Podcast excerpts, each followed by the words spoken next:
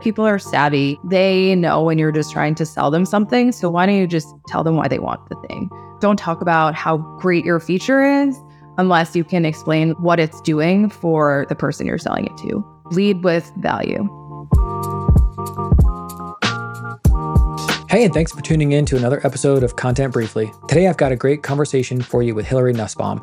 She's the director of corporate marketing at a company called CodeClimate, which is kind of an analytics layer for engineering teams. She explains it much better than I do. Over the last couple years, she's gone from content marketing manager to head of content marketing to now director of corporate marketing, overseeing all content, website, brand, PR, messaging, etc. We obviously talk quite a bit about that. We also talk about marketing a technical product. Whether you market a technical product or not, very much worth listening to Hillary's advice on it.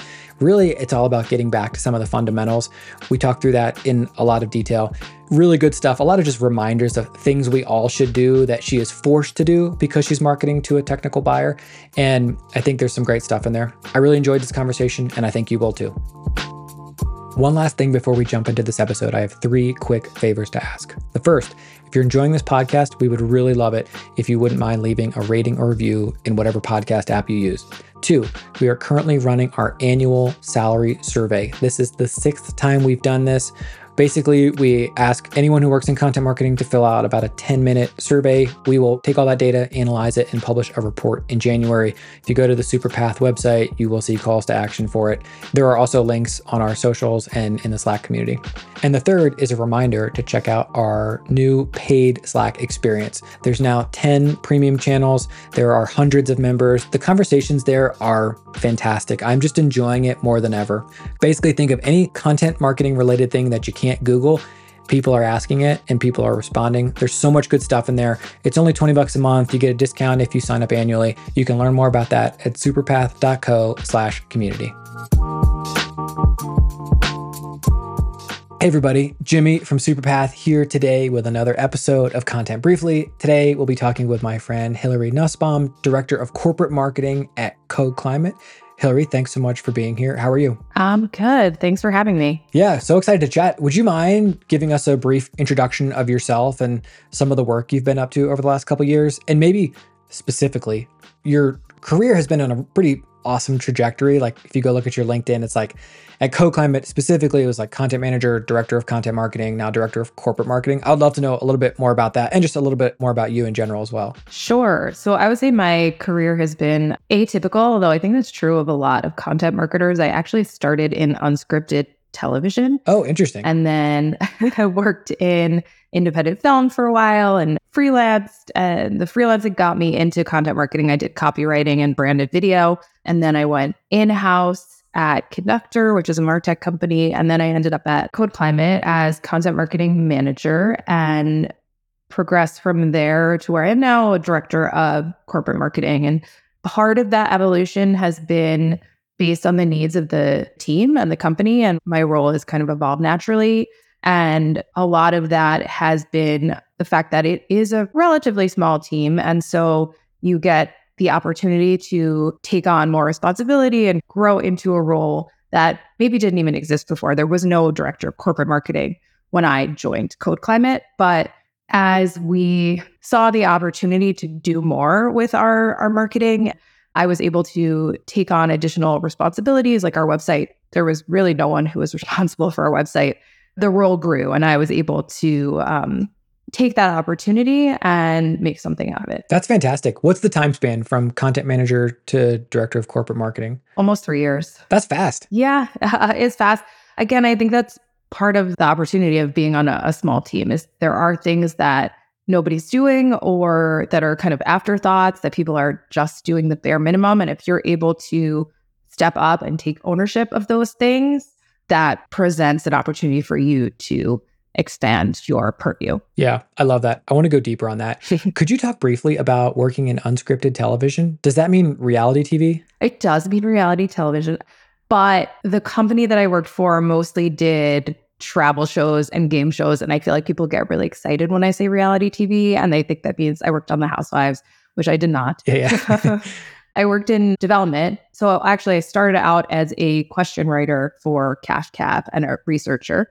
And then I worked in development. So coming up with ideas for new shows and then packaging them and pitching them to networks. And I always say that was my crash course in audience and voice because we would take one show and we would try to sell it to five different networks. Each of those networks had a slightly different audience, a slightly different tone, a slightly different idea of who they were and, and who they were broadcasting for. And so we would have to take that one idea and make it sound like it was tailor made for each of those different networks. And so really had to be aware of who we were talking to, who they were trying to reach, and adjust the language and the tone of the pitch accordingly. And so that served me really well in content marketing because we talk so much about who is our audience, who is our ideal customer, how are we going to reach them in an attention grabbing way, how are we going to speak directly to their needs. And so that's kind of been an interesting thread that's carried over. And then just the storytelling side of things has been really helpful as well. That's really cool. That's a first on this podcast for sure. And sounds like an amazing prep for the work that you're doing now at Code Climate. And maybe that's a good segue to get a better understanding of Code Climate, both the company and the product. Could you just tell us a little bit about the who and the what of Code Climate? Sure. Code Climate makes a software engineering intelligence platform, which is designed for engineering leaders at large companies to better understand the way their engineering team is working and opportunities for improvement. So, in a bigger company, you know, a higher level, maybe you're a manager of managers, maybe you're a CTO, you don't always know what is happening at the level of the engineering work. And you can kind of guess and you can say, well, this feels slow today, or this sprint feels slow, or why is this feature held up? But you don't really know and you don't really have the data to have a real conversation about it. So, an SEI platform like Code Climate Velocity helps give you that information. And so we really try to train people on how to use it as well as we don't just provide the platform. It's kind of what do you do with that platform? And that's where the content marketing really comes in handy. We talk about how you can use it to coach your team, to keep your teams better aligned, to make sure bottlenecks are resolved, make sure everyone's working on the right thing. It's a really powerful platform and with a lot of use cases. Do I understand correctly that it's kind of like an analytics layer? So that if you have a team with, say, dozens of engineers, that you are able to track progress or productivity to make it easier to zoom in on areas that are not working as well? Like, would that be like a common use case? Yeah, you could use it to say things are always getting held up in review. And why is our code review process slowing us down? Let's dig in, let's see what's going on and how we can fix it. And, you know, it's really this balance between facilitating productivity and then also removing frustrations for teams, right? It's not just productivity for the sake of productivity and making sure everyone's hitting quotas, there's no quotas.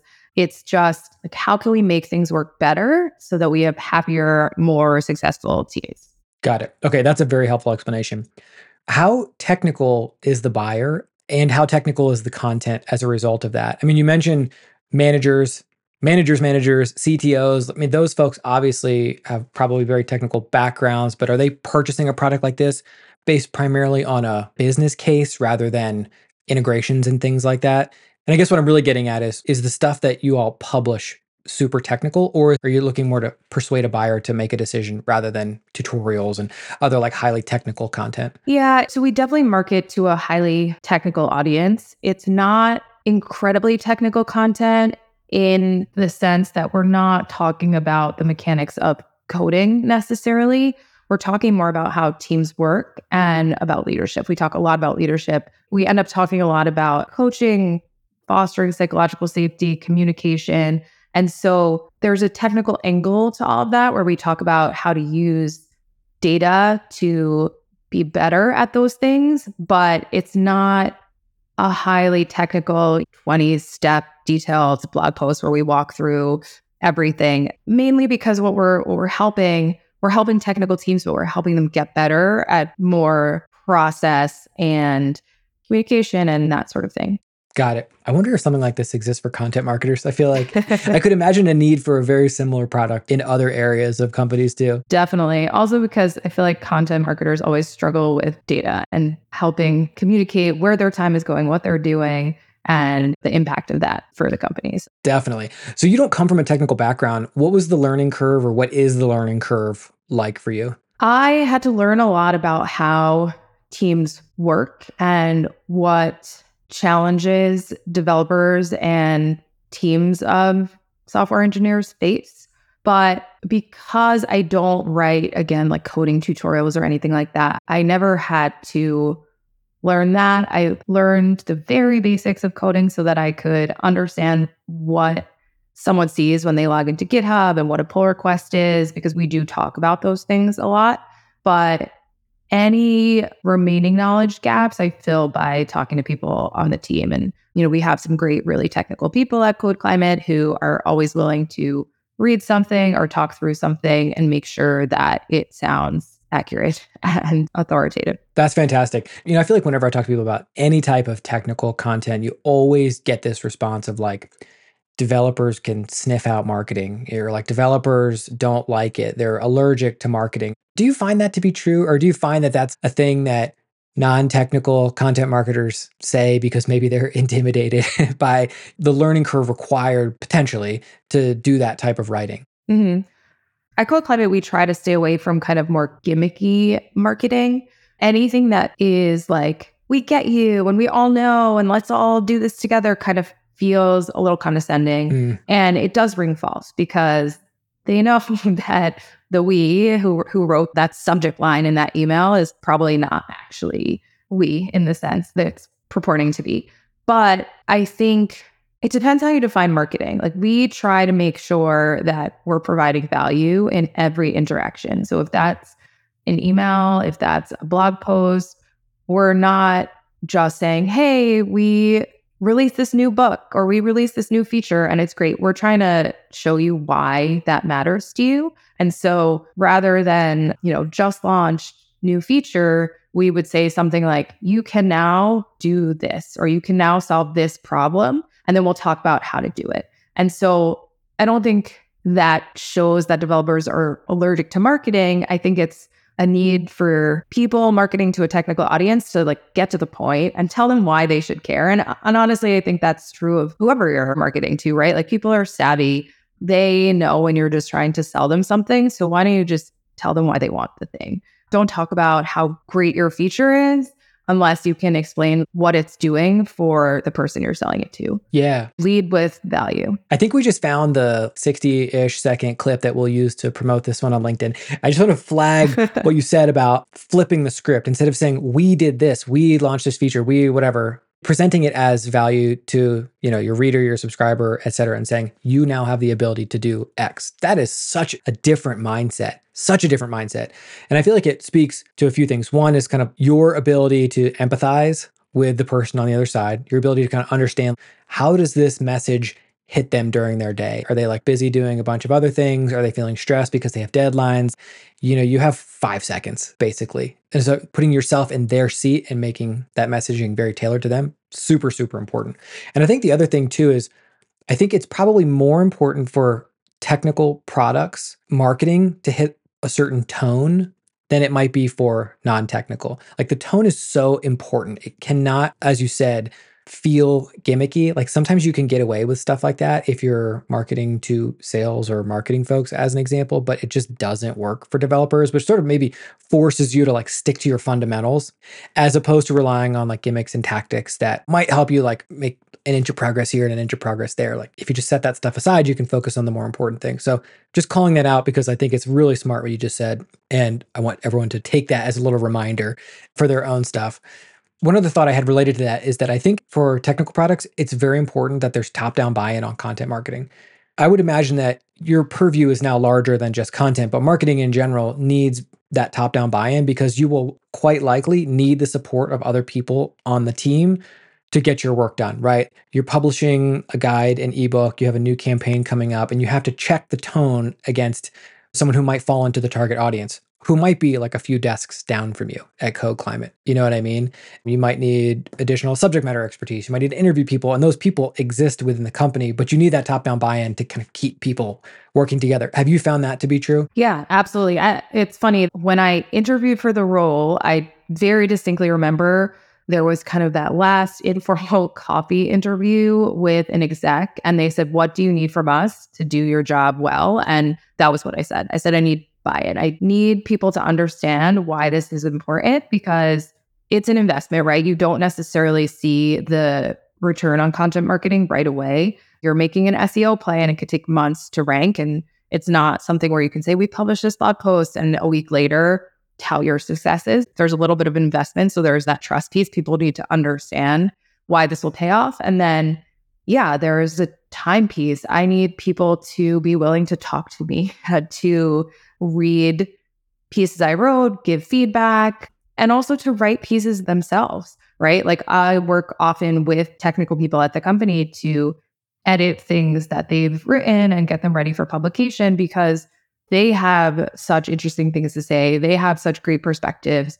They're thought leaders, and we want to be a legitimate thought leader in the space. And that requires having the actual people who have this expertise sharing their opinion and sharing their perspectives. So, without that buy in, you don't get people who are willing to talk to you or to put their thoughts on a piece of paper for you to put them out into the world. You know, on that same note, I'm curious how much content gets written in house versus externally by freelancers or agencies? Like, are you able to give a rough split? And the reason I ask is just because I think it's probably easier to do this type of content in house and maybe harder to find contractors who can do it, but I'm not certain that's true. It's true. We've had a hard time finding freelancers. We've definitely tried because we would like to be producing more content, and it's really difficult to find people who have the technical expertise and the writing skill who are also able to get on board with our messaging. There are just some particular things that we do say, we don't say. There's a particular way we talk about our product. I'm sure that's true of everybody. And then some of it also goes back to that people are allergic to marketing conversation that we were just having. There's a voice that a lot of freelancers default to that we just don't use. Mm. And so we've had a hard time finding people who are consistently available to work for us. Obviously, we're willing to put in that time and, and train somebody, but we just have had a hard time finding that fit. So we've generally had a content writer on the team or a content strategist on the team writing a lot of the content. We've leaned on outside agencies who kind of have that longer contract who we're able to really work with and bring them up to speed and kind of get them to the place they need to be so that they can deliver for us. But mostly things are written in house. For that reason, you just, we need that expert perspective. Yeah, no, that makes a ton of sense. You know, there was a company that we worked with at Animalz. This is going back like five or six years. And they were in the medical device space, and the content was highly technical. And they had created a course for all vendors and the vendors were required to go through it and it was pretty extensive actually like it got people up to speed on kind of the basics like the brand, the product, the target persona, things like that. But then it walked through examples of marketing they liked, what they liked about it.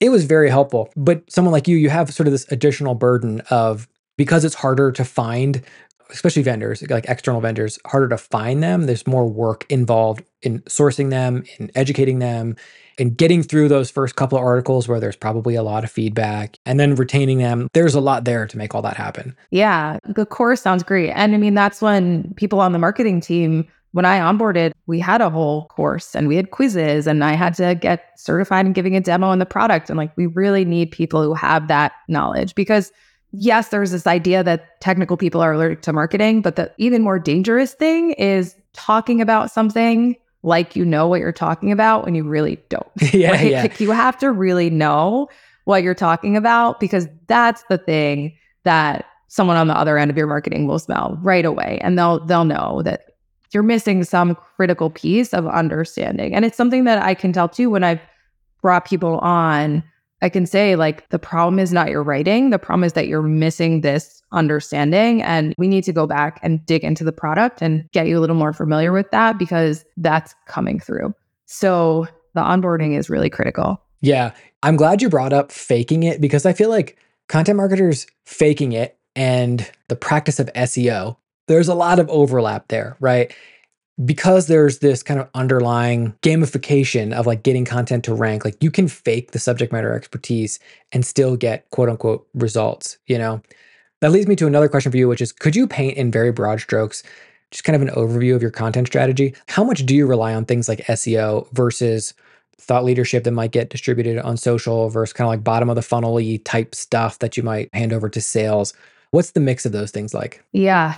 So our content is a mix of more thought leadership leading content and SEO geared content, but even our SEO content has some sort of thought leadership bent. It, it, goes back to that always be providing value piece and also knowing who your audience is. And often SEO plays can be very rudimentary and really walk through the basics. And our audience is already a level past that. And so we kind of have to balance who are we talking to with what keywords are we trying to go for? And SEO in this space is also really challenging because we are speaking to, again, VPs, directors, CTOs they have complicated challenges that they're trying to solve that we're trying to help them with that are not things that they can Google necessarily. That's not the first place they turn. They turn to peers in their network. So when we can find a keyword, we try to jump on it because they are so few and far between.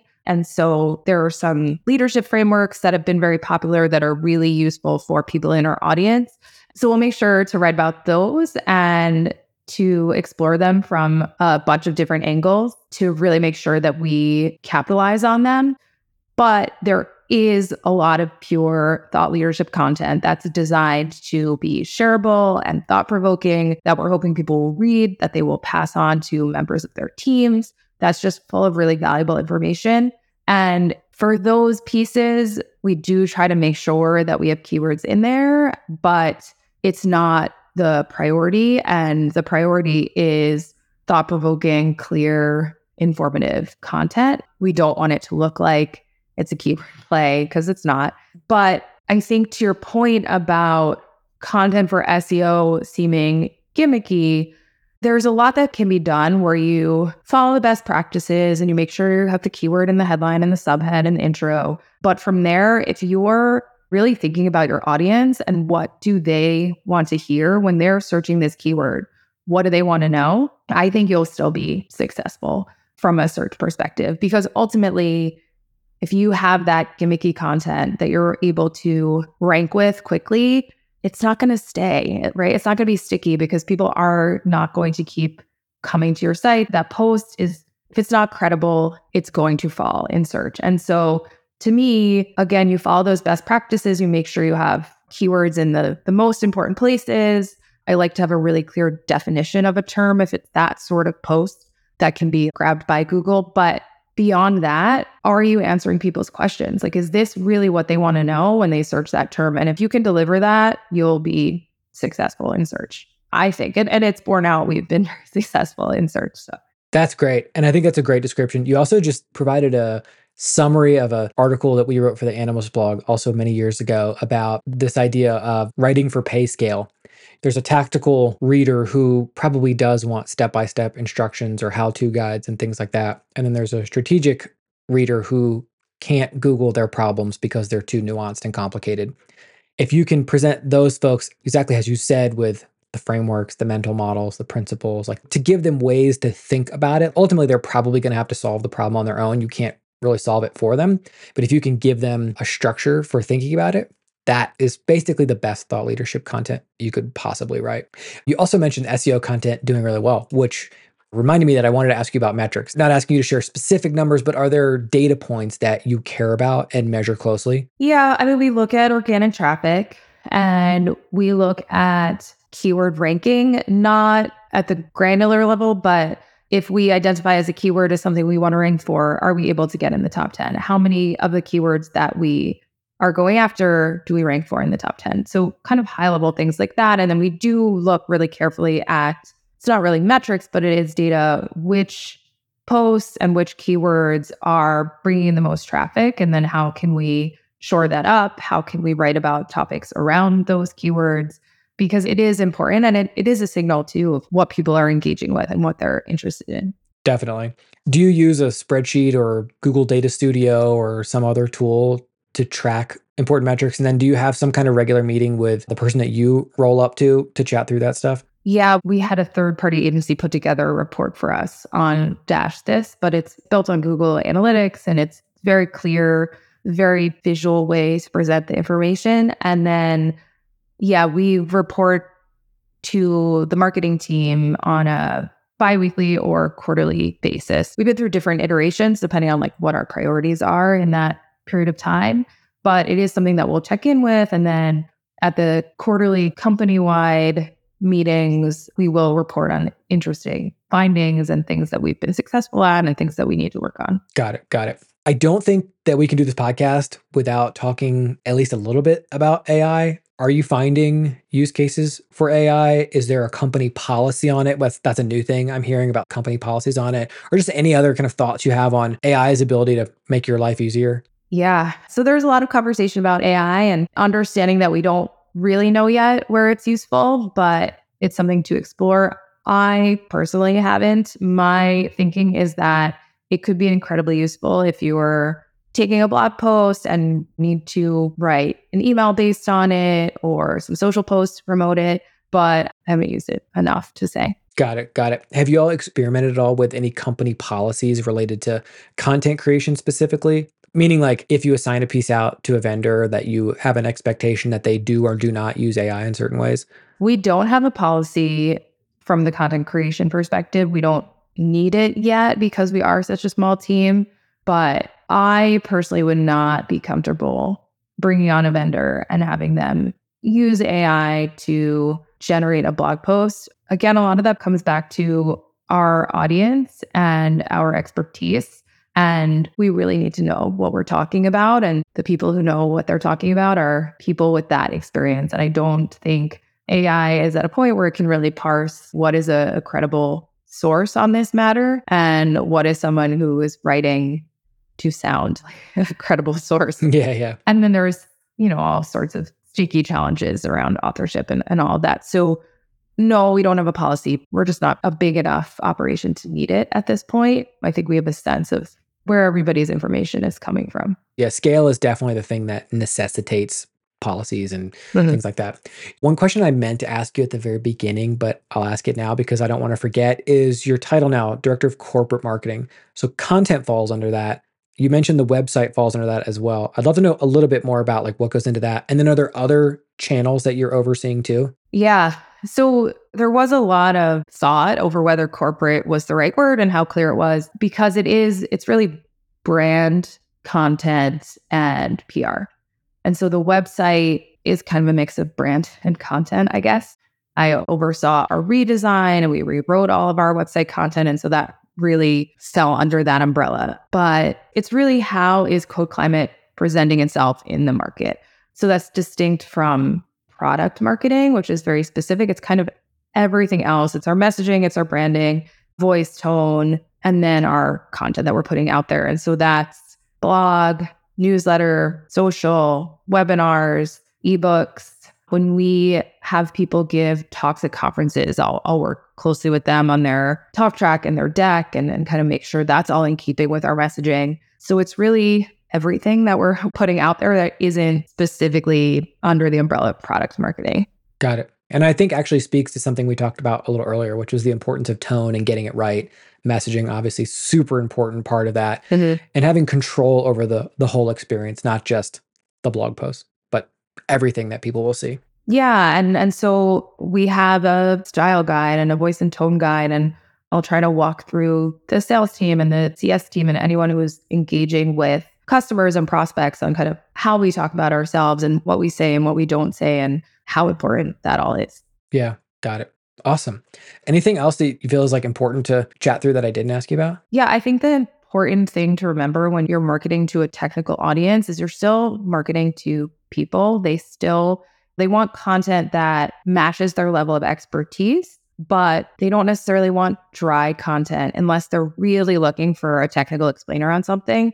And that's why it's so important to be thinking about who they are, what do they want to hear, how can you appeal to a need, a challenge. I think there's a lot of fear because of that technical label, but you're still talking to a person on the other side and you still need to create something that's clear and engaging and really hooks them in. Yeah, no, I think that's great. Hillary, thank you so much for spending time with us today. Every time we talk to an experienced content marketer, we get a new flavor of career, of strategy, of all these things. And you've brought a couple like really unique things, things that we just have not talked about on this podcast related to your background, but also the way you approach kind of a more technical audience.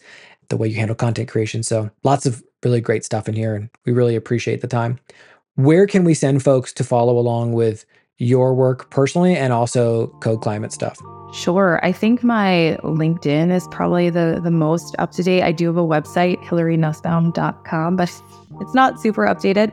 But yeah, LinkedIn, I'm Hillary Berkowitz Nussbaum on LinkedIn. And then Code Climate is at codeclimate.com. Cool. Awesome. We'll put links to that stuff. Go check out Code Climate's marketing. You know, it's cool, I think, to hear you describe it and then go see it in real life. I feel like that's where sometimes the inspiration comes from for folks listening. So, anyways, Hillary, thanks so much. Great to chat. Hope we can do it again one day and we'll talk soon. Yeah. Thank you. Take care.